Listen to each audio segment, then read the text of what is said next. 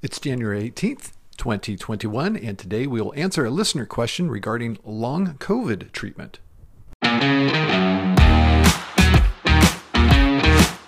Welcome to Dr. Vaughn's COVID 19 Updates, the podcast that updates you daily on the pandemic.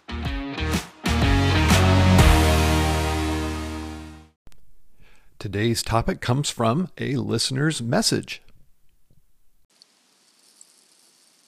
Hi, this is Father Joshua Lichter from Roseville, California. First time caller, love the show.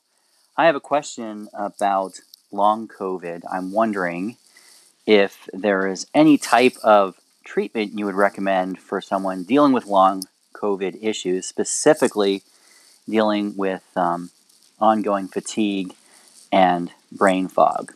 Asking for a friend, of course. So, any information you have would be greatly appreciated. Thank you. Thank you, Father Josh, for your question. And I have been doing a little bit of research on this this uh, phenomenon of long COVID. Long COVID is, is, is, recognized in the medical literature. It's described sometimes by 21 days, other times longer, of symptoms continuing. It's estimated that about 10% of COVID 19 patients will experience this. So, in the United States alone, we're probably going to have around a million people going through this. Symptoms including uh, relapsing and remitting symptoms could be cough, breathlessness, fatigue, fever, sore throat, uh, chest pains. Sometimes they'll refer to that as the long burn or cognitive blunting, often referred to as brain fog, anxiety, depression, skin rashes, diarrhea. And, and it's hard to tell, you know, with that many symptoms and something that's this new, uh, it's it's really hard to tell what is long COVID, uh, which could be completely different symptoms from one person to the next, and what might be just something else going on with them. So there's been uh, some case studies on different treatments. There there was one study looking to see if possibly cognitive behavioral therapy made a difference, and, and it didn't have uh, helpful results.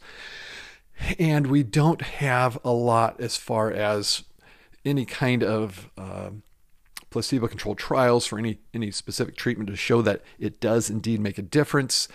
Uh, certainly, it, it, makes sense to uh, get good rest and to ramp up your activity gradually, to not wear yourself out, to get good nutrition, uh, to address mental health also, uh, which seems to factor in majorly in what's going on here. Uh, one of the things to do is when treating these patients is to rule out uh, depression as possibly the cause of a lot of the symptoms.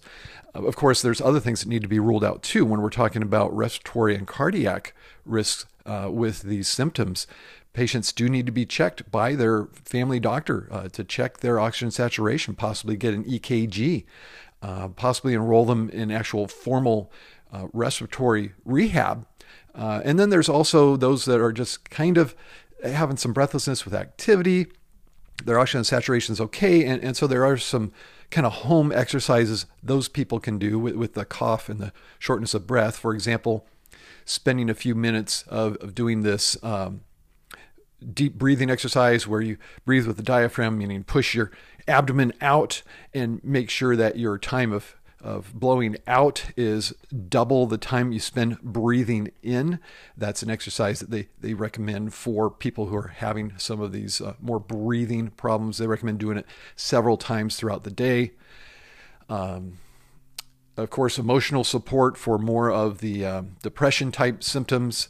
Of course, uh, acetaminophen or Tylenol if they're having fever, treating whatever symptoms there are that they have, and being in touch with their doctor for when we do have some more specific effective therapies that we've identified for it. I, I feel uh, awful in not being able to give you something more specific than that at this time, but that, that really is the nature of science, that it sometimes goes slower than we'd like. And I, I do warn people to look out for the charlatans that are going to be out there because with a million people suffering from this, there will be people who will offer you any number of cures that they say work and they say they had a study that shows it works and here it is here's the evidence. And you know really from the research i've done here uh, as of where are we here? Uh, mid january um, doesn't look like that's the case. So if it if it looks too good to be true it it probably is.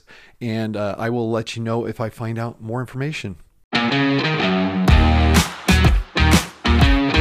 Thank you for listening to today's update. Be sure to be subscribed to not miss future updates. And stay in good health.